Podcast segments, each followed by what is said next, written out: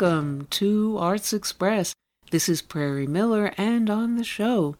First, Pink Floyd's Roger Waters turns to poetry with Kill Everyone, an angry meditation on the troubled world we're living in today and why. From Afghanistan to who knows where next.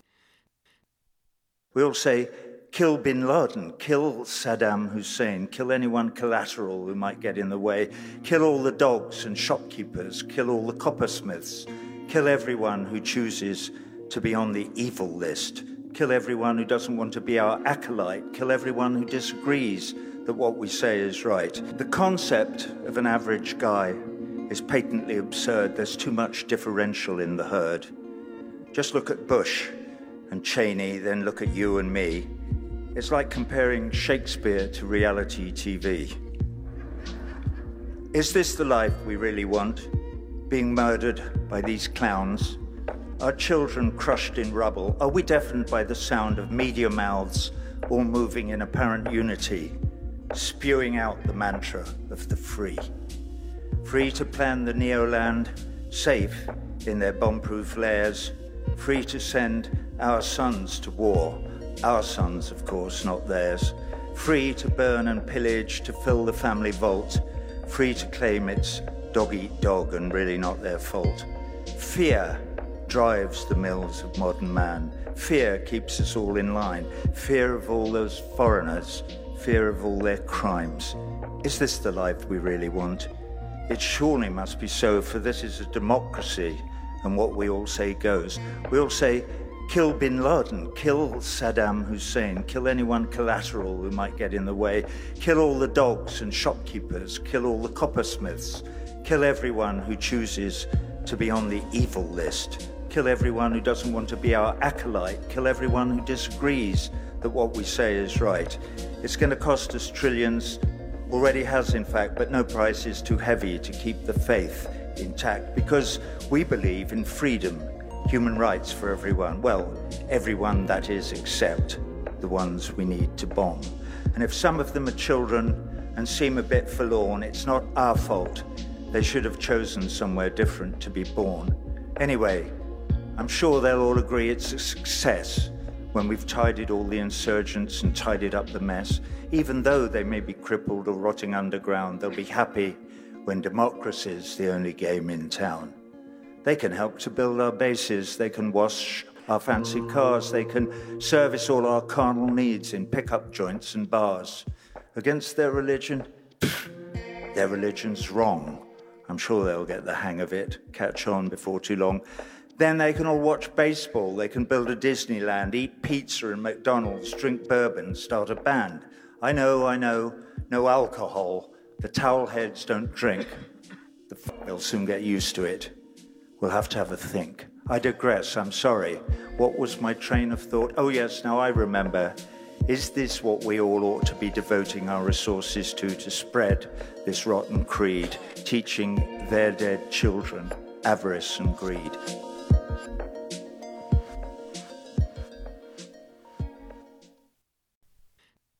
And in the Arts Express Corporate Media Watch, a not Afghanistan alert Jimmy Dore wants a U.S. intervention. The No Laughing Matters satirical comedian and political commentator spoke to RT's Going Underground, Afshin Rattansi. Do you want a U.S. intervention, a military intervention? Tell me about which country you want the U.S. intervening in.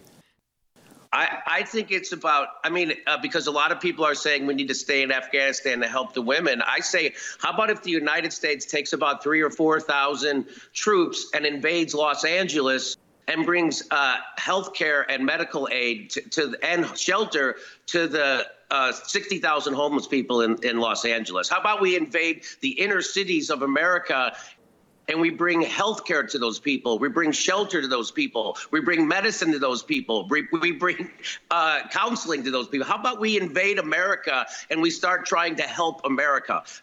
Uh, when is when is America going to care about the women? And you know, one out of five kids in America lives in poverty. So if you want to help people, why don't you give women and children? Why don't you give women a, a living wage in the United States? Give them health care and give them an education. Uh, ironically, that's what the government of Afghanistan did up until we invented the Taliban. If you took, so there's 600,000, according to statistics, there's 600,000 homeless people in America. A lot of those are women, a lot of those are children. Now, if you gave them each a $1,000 stipend a month, a $1,000 a month, uh, to go get housing, uh, that would cost $7.2 billion a year. Uh, 7.2 billion. You know, we've been spending uh, two trillion dollars over the last 20 years, 300 million dollars a day to bomb and kill people in Afghanistan. So the United States, if it really cared about women, they could spend a pittance, 7.2 billion dollars, to to uh, take care of the homeless people in the United States, give them a thousand dollars. They won't do it. So uh, yes, the, Joe Biden, Nancy Pelosi, Chuck Schumer, Mitch McConnell, all the leaders on both parties, they know that uh, that uh, one out of five children lives in poverty in the United States, along with their mothers, and they don't care.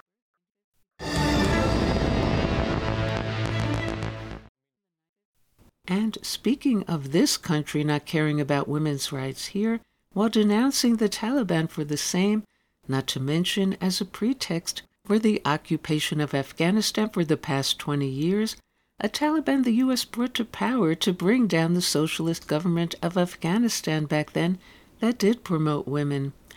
Well, there is even more than meets the eye in addition to Jimmy Dore's scathing assessment, namely, in part, an FBI report that didn't include stranger violence and murder against women, that three U.S. women are murdered by their partners every day Thousands of U.S. women have survived attempted murder, and with an alarming rise that can be considered an epidemic, 10 million women are victimized here every year.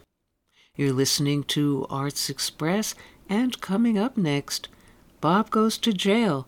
Who is Bob, and why has he written this unusual memoir? Well, Bob happens to be Rob Sedgwick, brother of famed actress Kyra Sedgwick, and whose brother in law is Kyra's spouse, Kevin Bacon. And Rob had this rather unconventional story to tell us, which he did, about being arrested with his friend Jordan by the DEA as a young man for possession of 250 pounds of pot. But in a truth stranger than fiction period in his life back then, while out on bail, Sedgwick, an aspiring actor himself, whose biggest role has been in Die Hard with a Vengeance, was allowed to kill time while out on bail, starring in One Life to Live as well, a leader in a drug ring. Says Sedgwick in summing up his life back then, quote, I was really a mess, and I don't think I would be having this conversation with you right now.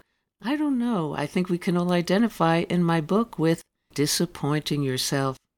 First, we'll hear a little from Bob Goes to Jail, which includes, in addition to his drug bust, a look back at getting high with sister Kyra Sedgwick as children, what brother in law Kevin Bacon has to say about the memoir, and the not at all surprising leniency in Sedgwick's sentencing as a rich white kid, considering that unfortunate state of affairs in this country's court system, guaranteeing liberty and justice for all who can afford it.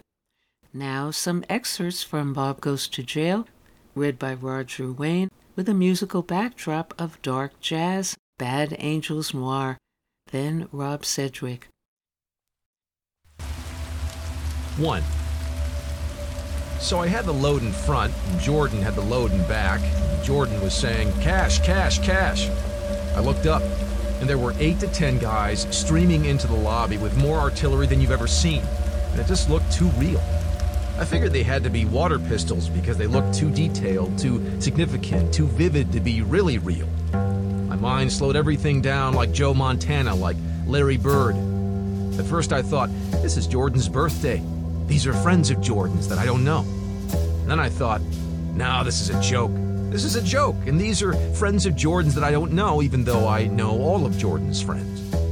And then I was spun around, and I saw myself in the lobby mirror with one of those cylinder machine guns at the base of my brain, and another gun at my side, and one to the middle of my back. They swung me back around. One guy was pistol whipping Jordan on the ground as they dragged me to the elevator. At the elevator was a prominent sign that read, No more than five people on the elevator at one time. All eight of us got on. It stalled. One of the guys brought out one of those huge hammer jobs that belonged on an anvil and started hammering the side of the elevator. I can get the car moving again, and they responded. You better not do anything stupid.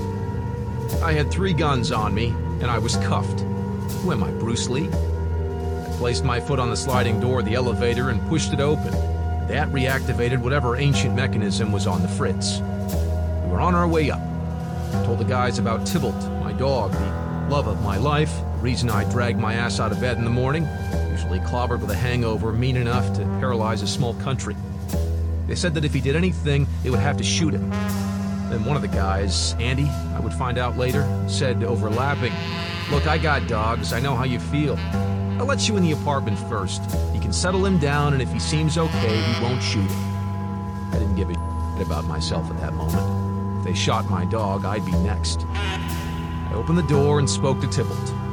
Understood immediately that I was in deep, and that this was no time for monkey business backed up slowly, carefully, no fast moves, giving the semi-frenzied men a wide berth so they knew this was their ball game.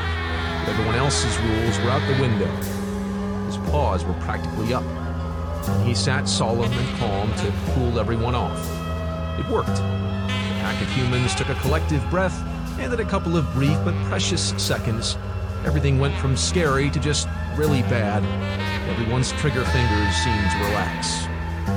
I knew these guys were some kind of cowboy superhero cops. As we entered the apartment, the first words out of anybody's mouth were not Miranda, but where's the cash? Where's the cash? There was no Miranda warning until we were well into the apartment. There was our first load a refrigerator box filled with 250 pounds of dope, standing sentinel in the dining room like an upright coffin. And there were all the other accoutrements hefty trash bags to be filled, bounced to offset the scent, duffel bags from the now sadly defunct Morris Brothers, neighborhood store across the street that had been around since before NBC had a color peacock, which would later be filled with pot to sell to other drug dealers, and a scale. Ralph Scott, soon to be revealed as the bad cop, asked me again where the cash was. I said I didn't know. He indicated the refrigerator box filled with 250 pounds of pot and asked me if that was for personal use. I told him no. He asked what the bounce was for, and I told him. He asked me what the trash bags were for, and I told him. He asked me who Jordan was. I told him Jordan was in charge. He nodded at a jar of Vaseline on the table in front of me, which I kept handy to smear on my winter chapped lips, and suggested that I would need that in prison. He wasn't very nice, and it dawned on me that maybe I should stop answering Ralph's questions and talk to a lawyer. This time we left the apartment in two shifts so we wouldn't stall the elevator. Amazingly, we didn't run into any other tenants while leaving the building. I gave the narky doorman a look because he always stared at me like I was up to something. I was sure he was the one who tipped off the drug enforcement agency. On the way out, I twisted my body Houdini style so my fingertips could sneak out the apartment keys to give the doorman so someone could take care of Tybalt. Jordan had disappeared. They shoved me into the cruiser. I looked out the windows at the town shop for Braziers, Shakespeare Co., Zabar's, people freely walking up and down the wide boulevards of Broadway, doing stuff. My inalienable right to wander around footloose and fancy free just got snuffed. I was in the back of a cop car with my hands cuffed behind me, headed downtown. The car was hermetically sealed, quiet, almost serene. What's that exercise called? he asked. Dips, I said. Oh, and they're for your lower pecs and triceps, mainly. Christ, what a fat. And to think I used to swim in high school, not drown, and actually beat people. And he said as he casually turned down 12th Avenue, I have a feeling things are going to turn out okay for you. I know they seem bad now, but I think you're going to be all right. Looking in the rearview mirror to catch his expression, I caught a glimpse of my own whiteness and figured it would give me a fairer shake. We arrived at 57th and 12th, home of car dealerships and DEA headquarters. A deliberately depressing area of town. Jordan was already there. We were usually pickle silly with each other, but now there was no silly, only a peculiar amount of mouth tension. We looked at each other as if this were the betrayal discovery we're seen in a movie. We were processed, fingerprinted, photographed, and put in a cell together, both of us very weirded out. Jordan asked me what I told them, and I said not much.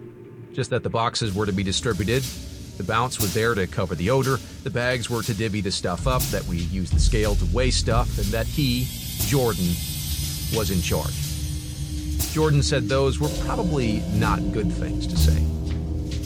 Two, my sister and I are snorting coke in my apartment sized bedroom at 127 East 75th Street, the townhouse we live in that is twice as big as any East Side townhouse. I'm 17, and Kyra is 13. The house is so big we don't see the parents for days. The back staircase wraps around the elevator shaft, and wherever the elevator is parked is the floor my stepfather Ben is on. We always hang out on any other floor. Coke is fantastic. Get it from Ned, who works as a chef down the street. He is so cool looking, like Rod Stewart when he sang Maggie May. He's great friends with our cook, Linus, who teaches us all about drugs, amazing music, advanced debauchery, Bohemia gone berserk. Linus instructs us to call the Coke recipes when we contact Ned in case the phone is being tapped. The surreptitiousness of this enterprise makes me feel not unlike Superfly, the title character in the song by the great Curtis Mayfield. Quality is ridiculous and the product uncut. A sparkly eggshell white rock that you shave off as you would the finest of truffles. It's daytime, right after school, and I'm delicately shearing this magnificent rock, but not too much. We want to save some for later. The anticipation of snorting it is so intense that our teeth ache. Kyra keeps poking me, pushing me. I'm trying to be fast. Oh man, that looks so amazing. Hurry! My sister dresses like the love child of Mama Cass and Janis Joplin. Don't squeal so loud. I'm almost there. Hold on. I don't want to f up the rock. I can't wait. My little sister, who I would dive into traffic for, has the biggest mouth in New York City. Okay, Jesus, here, take some flake. Just a taste, she says, before greedily licking and running her index finger along the mirror to sop up cocaine dust. Um, fa. Oh my god, my gums are numb already. Ned is the best. I've laid out the lines with militaristic care. Okay, done. Here you go. I give Kyra the Coke mirror first. I'm so happy, snort. God, so wonderful. I feel smarter. Does that sound stupid? Oh no, I mean, snort. Oh God, so pleasant, so wonderful. Anyway. Oh, yeah, of course you feel smarter because it's going up your nasal passages and that stimulates your brain and your thinking becomes more fluid, more free, released from the drudgery and bondage of ordinary thoughts. Bang, bang, bang. Sweetheart, it's your mother. Open the door. You're taking pot, aren't you? No, Mom, we're not. Do you think? The words bumble out of my mouth, and I know my mother won't buy it. Kyra appears beside me, bright and chipper, like she's got nothing to hide. Hi, Mom. Hi, sweetheart. You look like Janis Joplin. I need to take you to Saks. You're sure you're not taking pot? I'm sure, Mom, Kyra says seriously. I don't believe you. Mom, Kyra and I were just talking. It doesn't smell like pot in here, does it? No. So there it is. Okay, and stop grinding your perfect teeth. They're the only set you have, and you'll wear them down. Okay, Mom, sorry. I love you both so much. In unison, we love you too. Bye, Mom. Exit Mom. That was close. Oh, yeah, my God. What happened to the Coke? I thought for sure she just threw it onto the rug and rubbed it in. Here. My huge overcoat from the Salvation Army lies thrown across my office sized desk. She gently lifts the coat. Sitting on top of the big mirror is a fist sized message paper holder in a plastic case, its bottom hollowed out. Kyra lifts the paper holder. Coke glistens and gleams smilingly, undisturbed. Now, you've said that you didn't want to write any of this about drugs and your arrest in the past to protect your family, your sister Kyra Sedgwick, and her husband Kevin Bacon. So, why did you finally decide to write Bob Goes to Jail, and why now? Well, they're not terribly featured in it, and it's really not. They're very peripheral characters. Uh, the story was, uh, I thought the uh, story itself would make a great story. So, um, because we're not all James Bond and drug dealers and stuff like that. Uh-huh. So, and this is, uh, you know, firsthand account of it. And that was written about 30 years ago, and I did not want to specifically uh, bring uh, attention to them at that time. And the, they're really, I, I did a I did an interview with Town and Country, and he said, "Why didn't you bring them up more in the book?" I said, "They're not in the story. So if you if you read the book, they're really not in it that much. Mm. Um, they're barely mentioned. And when I refer to my brother-in-law, there are a couple occasions I say Kevin Bacon, but when I talk, but because it's borne out to other characters. Uh, but when I refer to him in the beginning, I just say he's an actor, and his name is Kevin. I don't even refer to him as, you know, a movie star person. They're really not. They don't figure in the book that much. And Kevin Bacon wrote about your memoir that it's contradictory, quote, painfully sad and hilarious at the same time, a universal story, what many of us can relate to, silver spoon or not. What are your thoughts about his assessment and those opposites you express, painfully sad and funny at the same time? Well, I think it's I, I, it's funny because the drug story is it's a, it's as if you were given an offer to be a drug dealer for a while and make all sorts of money, and you would think, I mean, well, you were probably raised well, so you thought, are you crazy?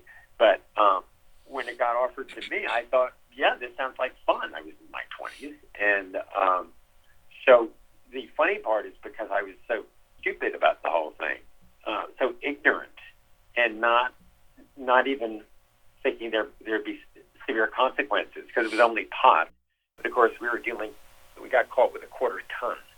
Uh, we do we did that twice a month, so it was substantial um, and this was before pot was being legalized. So, um, so that part is funny because I'm not used to all this stuff. Mm. Um, and when actually guns are coming out, and I have a contract on my head, and um, all sorts of people are miffed with me, I wasn't. I didn't think about that side of it.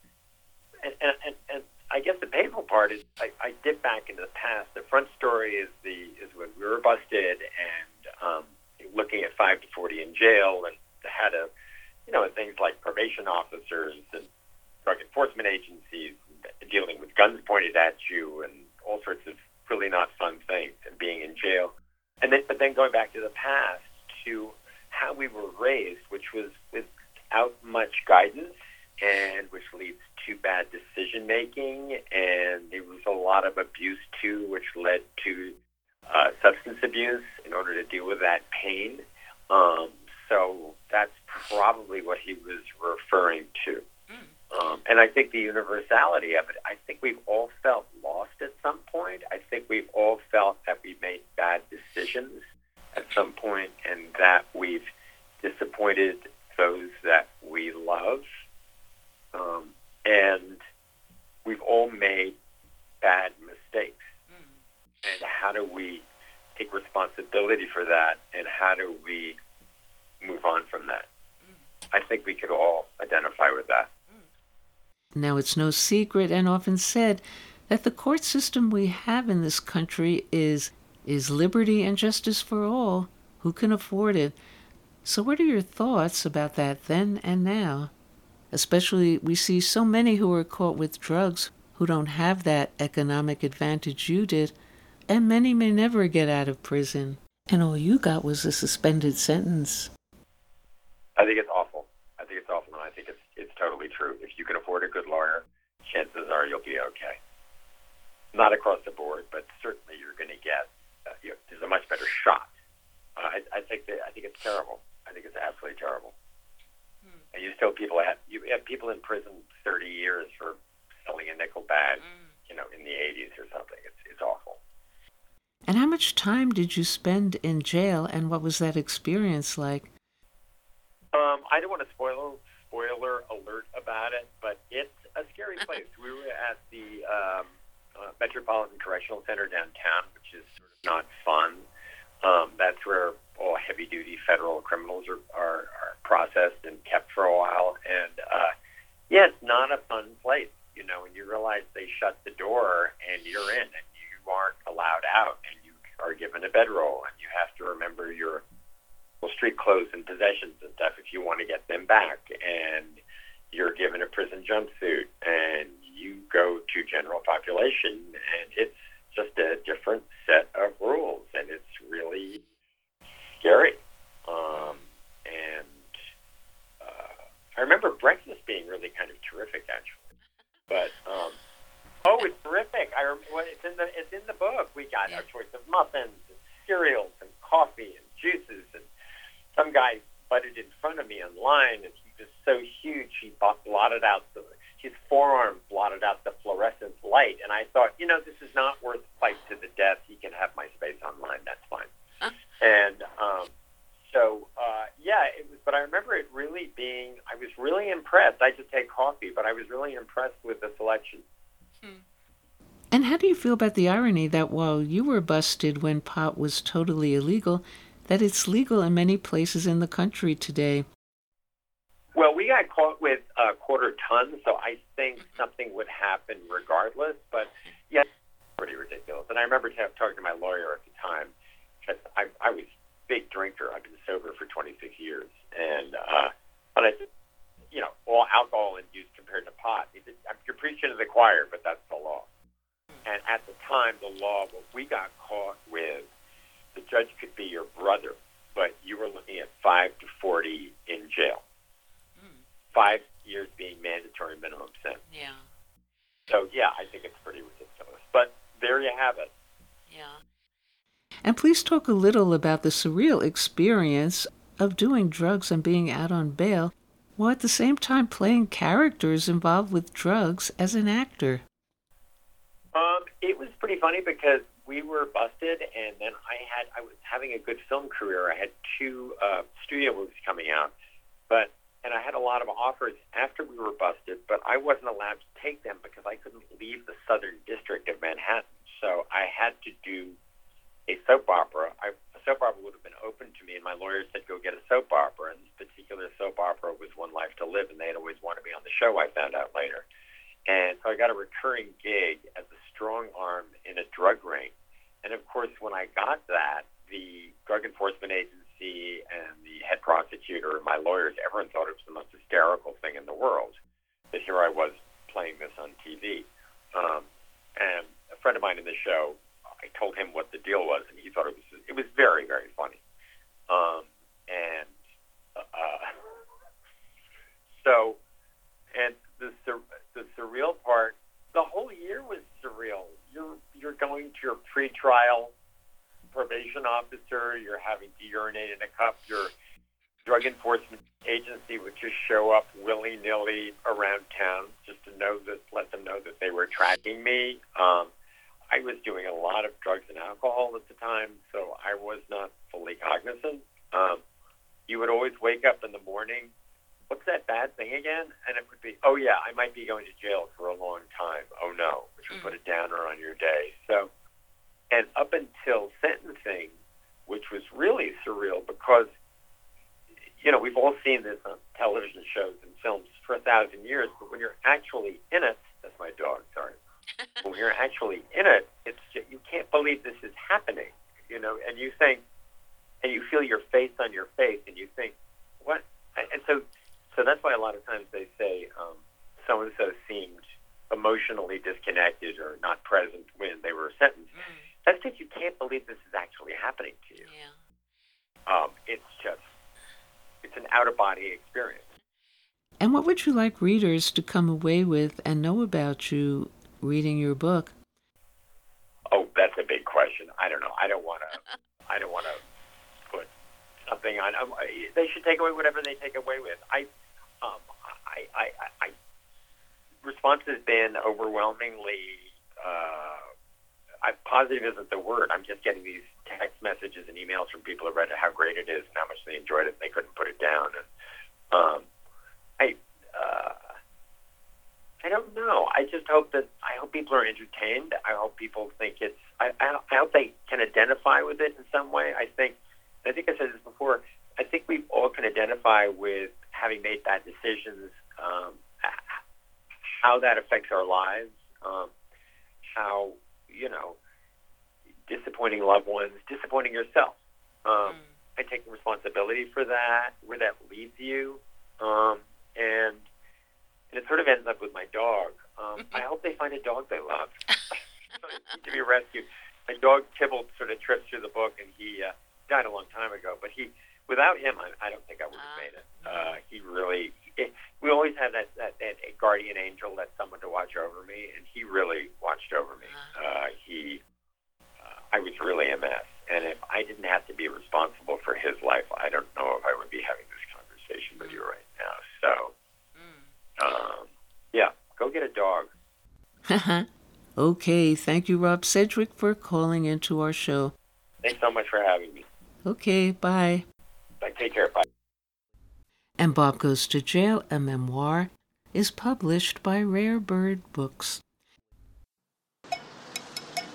Eh, buenos días, Pedro. ¿Quieres que te corte el pelo? Aquí en la frontera de los Estados Unidos.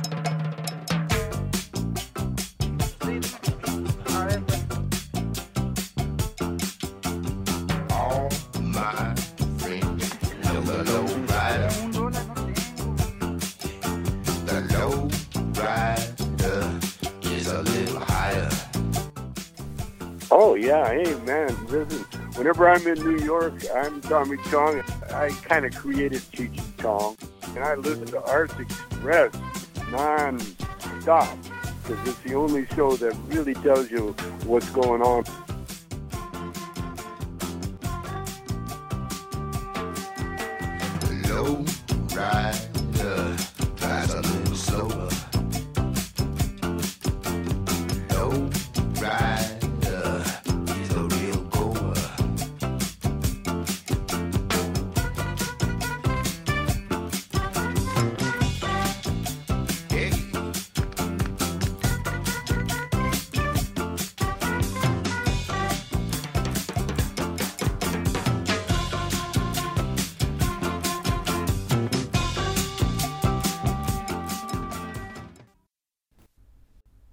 And we'll go out now on Arts Express with the Radio Drama Corner and a special feature solo presentation of A White Heron by Sarah Jewett, performed by Jack Shalom. Sarah Jewett was a 19th century American novelist, short story writer, and poet, best known for her regional writing set around the southern seacoast of Maine, and now A White Heron.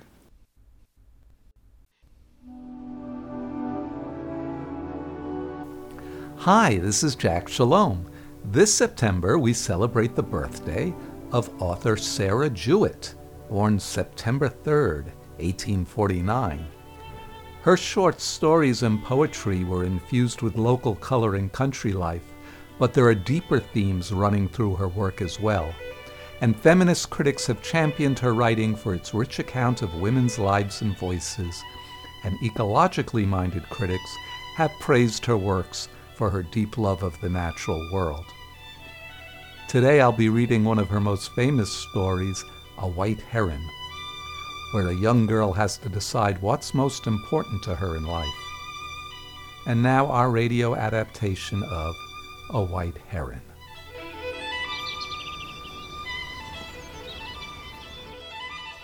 Just before eight o'clock, a little girl was driving home her cow a plodding, dilatory, provoking creature in her behavior, but a valued companion for all that. Sylvia wondered what her grandmother would say because they were so late. Mrs. Tilley was only thankful as she waited that she had Sylvia nowadays to give such valuable assistance. Everybody said that it was a good change for a little maid who had tried to grow for eight years in a crowded manufacturing town. But as for Sylvia herself, it seemed as if she had never been alive at all before she came to live at the farm. Afraid of folks, old Mrs. Tilley said to herself with a smile, after she had made the unlikely choice of Sylvia from her daughter's houseful of children and was returning to the farm. When they reached the door of the lonely house, Sylvia whispered that this was a beautiful place to live in and she never should wish to go home. The cow stopped long at the brook to drink, and Sylvia stood still and waited, letting her bare feet cool themselves in the shoal water. She waded on through the brook as the cow moved away, and listened to the thrushes with a heart that beat fast with pleasure. She was not often in the woods so late as this, and it made her feel as if she were a part of the gray shadows and the moving leaves. She was just thinking how long it seemed since she first came to the farm a year ago, and wondering if everything went on in the noisy town just the same as when she was there, when the thought of the great red-faced boy who used to chase and frighten her made her hurry along the path to escape from the shadow of the trees. Suddenly, this little woods girl is horror stricken to hear a clear whistle not very far away. Not a bird's whistle, which would have a sort of friendliness, but a boy's whistle, determined and somewhat aggressive. Sylvia left the cow and stepped discreetly aside into the bushes, but she was just too late. The enemy had discovered her and called out in a very cheerful and persuasive tone, Hello, little girl, how far is it to the road? And trembling Sylvia answered almost inaudibly, A good ways. She did not dare to look boldly at the tall young man who carried a gun over his shoulder. But she came out of her bush and again followed the cow while he walked alongside. I've been hunting for some birds, the stranger said kindly, and I have lost my way and need a friend very much. Don't be afraid, he added gallantly. Speak up and tell me what your name is, and whether you think I can spend the night at your house and go out gunning early in the morning. Sylvia was more alarmed than before. She hung her head as if the stem of it were broken, but managed to answer, Sylvie, with much effort when her companion again asked her name. Mrs. Tilley was standing in the doorway when the trio came into view. The cow gave a loud moo by way of explanation. Where'd she tuck herself away this time, Sylvie? But Sylvia kept an awed silence. The young man stood his gun beside the door and dropped a lumpy game bag beside it. Then he bade Miss Tilley good evening and repeated his wayfarer's story and asked if he could have a night's lodging. Put me anywhere you like, he said. I must be off early in the morning before day. But I am very hungry indeed. You can give me some milk at any rate, that's plain. Dear sakes, yes, responded the hostess, whose long slumbering hospitality seemed to be easily awakened. You're welcome to what we've got. I'll milk right off, and you make yourself at home. Now step round and set a plate for the gentleman, Sylvie. And Sylvia promptly stepped. She was glad to have something to do, and she was hungry herself. The hostess gossiped frankly, adding presently that she had buried four children, so Sylvia's mother and a son who might be dead in California were all the children she had left. Sylvie takes after him, the grandmother continued affectionately. there ain't a foot of ground she don't know her way over, and the wild creatures count her one of themselves. Squirrels she'll tame to come and feed right out of her hands, and all sorts of birds.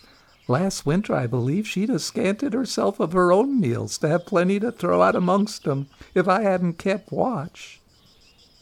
Oh, so Sylvie knows all about the birds, does she? he exclaimed, as he looked round at the little girl. I'm making a collection of birds myself. I've been at it ever since I was a boy. There are two or three very rare ones I've been hunting for these five years. I mean to get them on my own ground if they can be found. Do you cage 'em up? asked Mrs. Tilley. Oh, no, they're stuffed and preserved, dozens and dozens of them, and I've shot or snared every one myself. I caught a glimpse of a white heron a few miles from here on Saturday, and I've followed it in this direction. You would know the heron if you saw it, the stranger continued eagerly. A queer, tall, white bird, with soft feathers and long, thin legs and it would have a nest, perhaps, in the top of a high tree made of sticks, something like a hawk's nest. Sylvia's heart gave a wild beat. She knew that strange white bird, and had once stolen softly near where it stood in some bright green swamp grass, away over at the other side of the woods. I can't think of anything I should like so much as to find that heron's nest, the handsome stranger was saying. I would give ten dollars to anybody who could show it to me, and I mean to spend my whole vacation hunting for it if need be. Mrs. Tilley gave amazed attention to all this. No amount of thought that night could decide how many wished for treasures the ten dollars so lightly spoken of would buy. The next day the young sportsman hovered about the woods, and Sylvia kept him company. Having lost her first fear of that friendly lad, who proved to be most kind and sympathetic, he told her many things about the birds, and what they knew, and where they lived, and what they did with themselves. And he gave her a jackknife, which she thought as great a treasure as if she were a desert islander. All day long he did not once make her troubled or afraid, except when he brought down some unsuspecting singing creature from its bough. Sylvia could not understand why he killed the very birds he seemed to like so much. But as the day waned, Sylvia still watched the young man with loving admiration. She had never seen anybody so charming and delightful. The woman's heart, asleep in the child, was vaguely thrilled by a dream of love. Some premonition of that great power stirred and swayed these young creatures who traversed the solemn woodlands with soft-footed, silent care. They stopped to listen to a bird's song.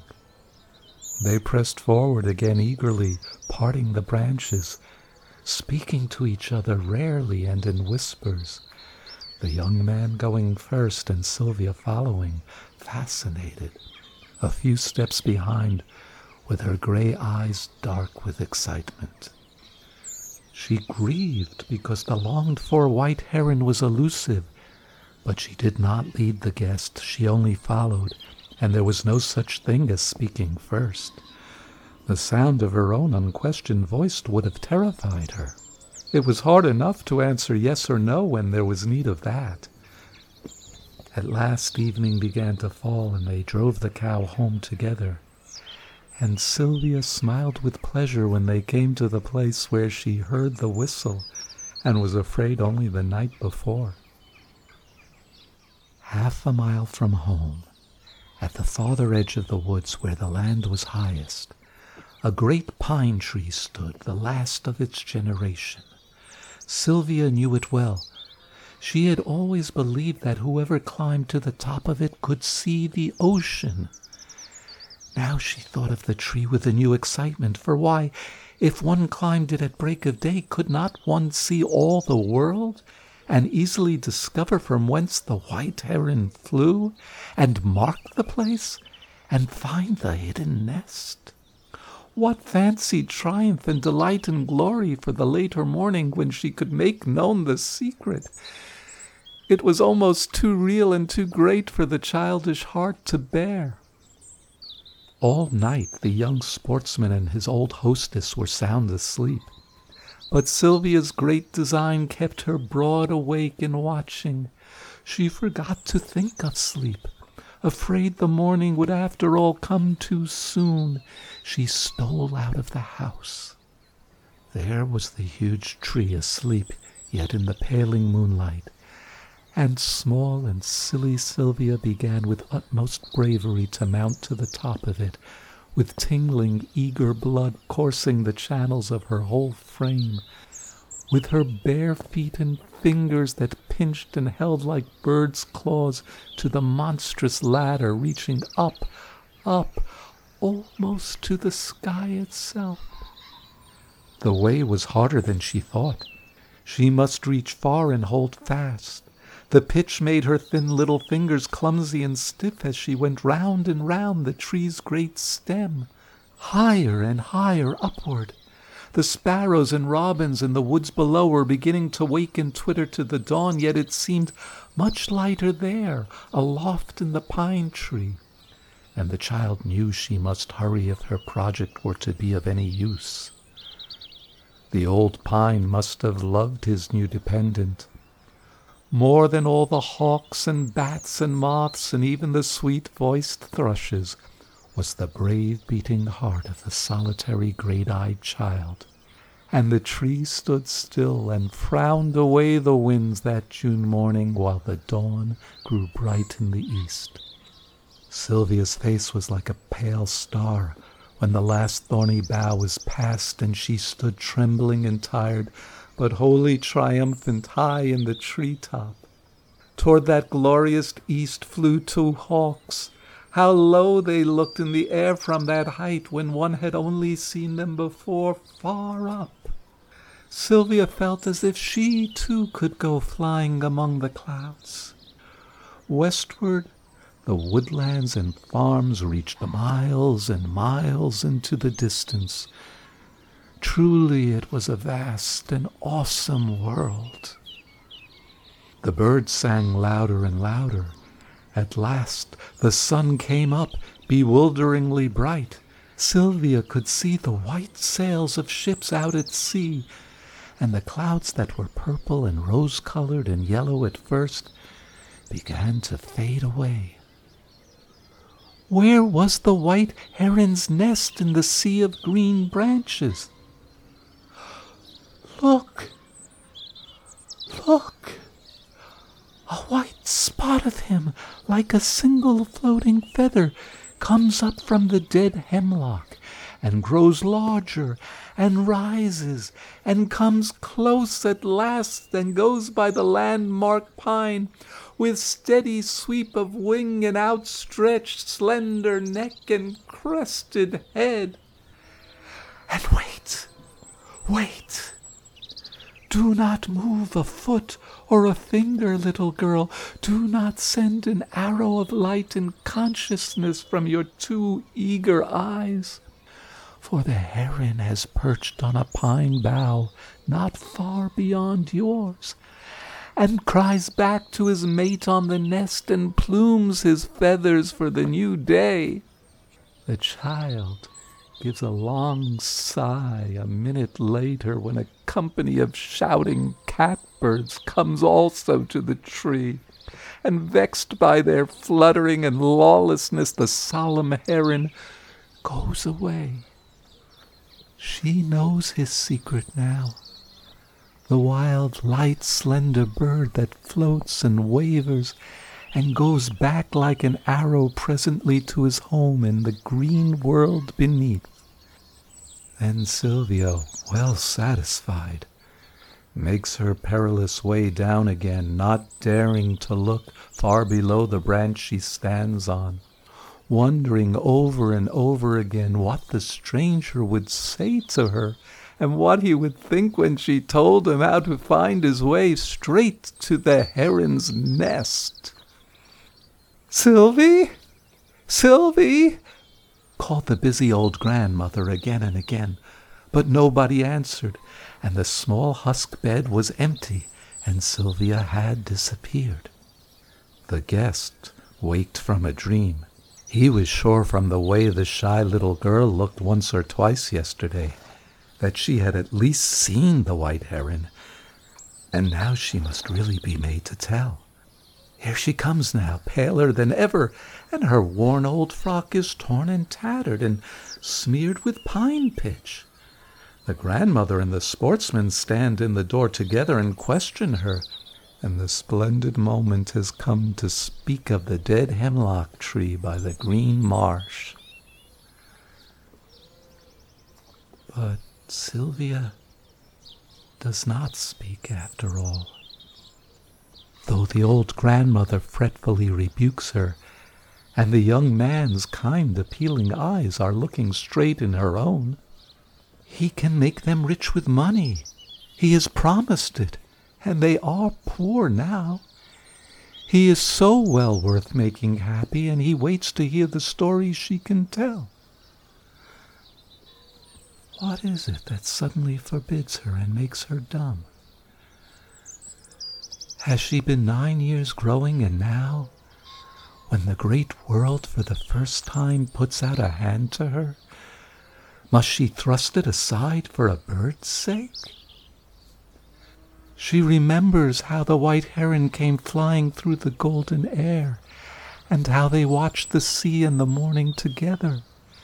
And Sylvia cannot speak. She cannot tell the heron's secret and give its life away. Dear loyalty, that suffered a sharp pang as the guest went away disappointed later in the day. that could have served and followed him and loved him as a dog loves.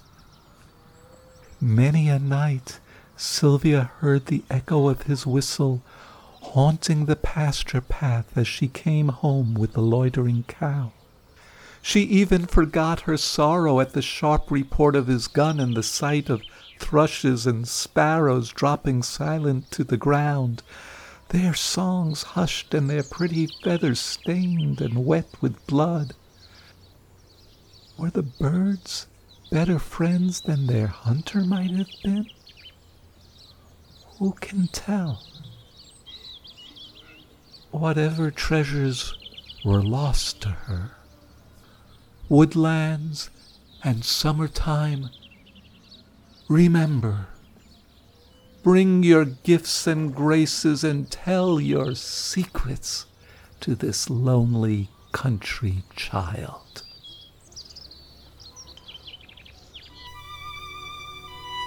You've been listening to A White Heron by Sarah Jewett, adapted and performed by myself, Jack Shalom, for Arts Express with host Prairie Miller.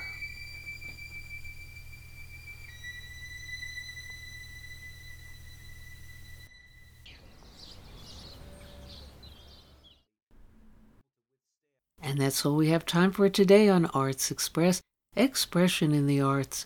And if you'd like to express yourself too, you can write to us at theradiogoddess at gmail.com. Until next time, this is Prairie Miller leaving the station.